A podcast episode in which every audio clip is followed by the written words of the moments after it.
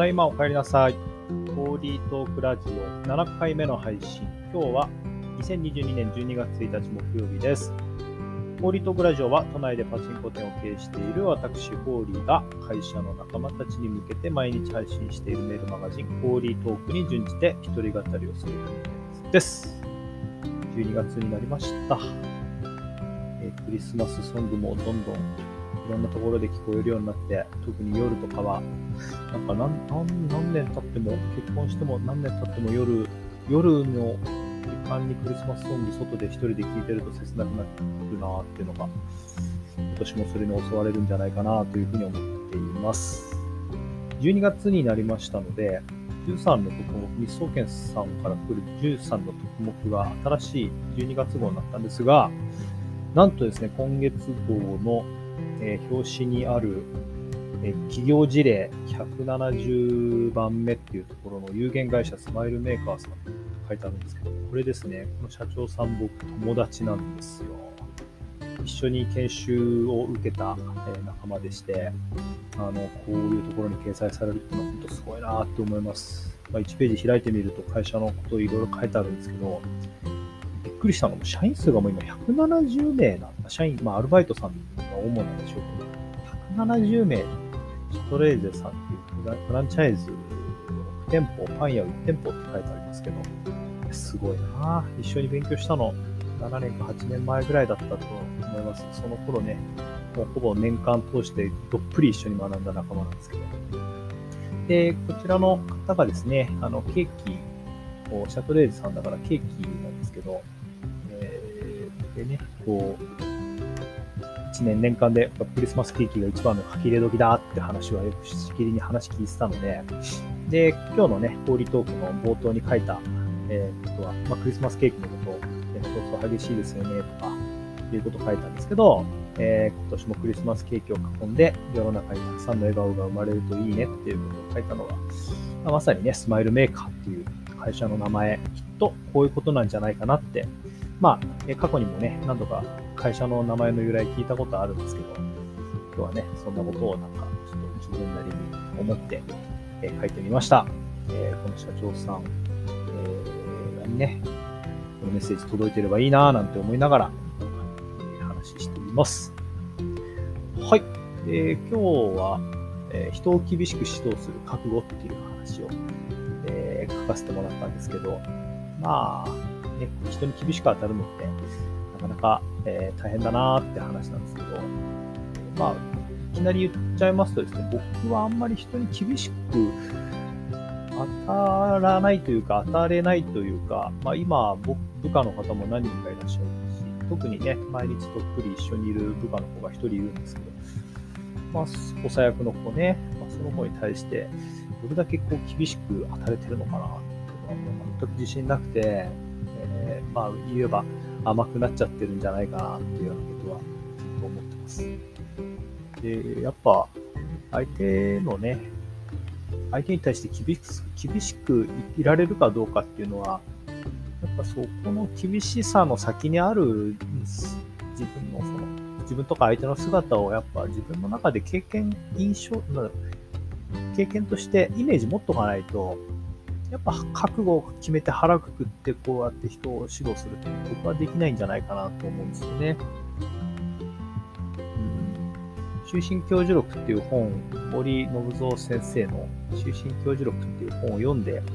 えー、そこでの勉強会をやっての今回の学びなんですけど、やっぱ昔はね、えー、生徒期待する生徒のために、えー、先生がもう身を挺してね、それこそもう自分の時間とか仕事とかプライベートの時間とか境目なく、その期待できる生徒のために、ね、時間をどっぷり受けてるっていうようなエピソードがあって、まあ、難しいのかなって僕思うんですね。ちなみにこう厳しくしてないっていうような側面、僕の中であってですね、やっぱり人をね言葉で結構追い詰めちゃうようなところが自分の悪い癖だなっていうのはすごい昔からあってですね、会社の中でもそれで失敗したなって思ってることは過去にありますし。なんかね、自分の優位性っていうか、状況、相手の状況が、ね、こう、上か下かなんて、そんなくだらないことを考えてですね、自分が優位があると、自分がね、こう、権力とか、立場があると、こう、指導っていう名目のもと相手をこう追い詰めちゃうというようなことが、すごいあるので、それで人を傷つけたりするとか、いうのはもう二度としたくないなっていう思いもあるんですね。でもやっぱ、最近で言うと、息子とですね、一人一人、あの、末っ子の息子と一緒に剣道やってるんですけど、えー、素振りとかね、家で一生懸命彼、えー、頑張ってやってるんですけど、素振りの時もですね、まあ技術的な部分もそうだし、その、向き合う姿勢みたいなところで、やっぱ、ちょっとね、厳しくなりすぎちゃうところがあってですね、まあ、剣道、武道ですから、それ自体は必要なことだなとは思ってんだけど、でもやっぱやりすぎちゃってね、あの、少なくともやっぱ今、小学いちねん生の息子なんですが、小学ろくねん生までは、続けていってもらえればなと思うし、まあ僕も一緒にやっぱ剣道を育てる息子がいるから、僕も剣道今できてるので、一緒に剣道やれたらいいなと思う。だけど、まあそれを考えるとやっぱこう厳しくしすぎちゃうと、息子こうもうこうパパ怖いってなってやめちゃうんじゃないかっていうのが怖くて。でもやっぱこうスイッチ入っちゃうと、まあ傍から見てる妻とかだったですね、えー指導を通り越してちょっと怖すぎるっていうようなね、ことも思われてるんじゃないかなとか、あと妻といえば思い起こされるのは、もう今結婚して僕じゅうごねん経つんですけど、じゅう、まあ、結婚して前からすぐ後ぐらいですけど、じゅうごねんまえぐらいに、まあ、えー、車の運転をね、妻がしてる時にですね、まだペーパードライバーみたいな状態の時だったんですけど、車庫入れとかね、なかなか最初うまくいかないもんじゃないですか。車の運転なんて、まあ、そういうのをね、なんか助手席で見てて、なんかすごい、えー、厳しいっていうか、冷たい、なんか教え方をして、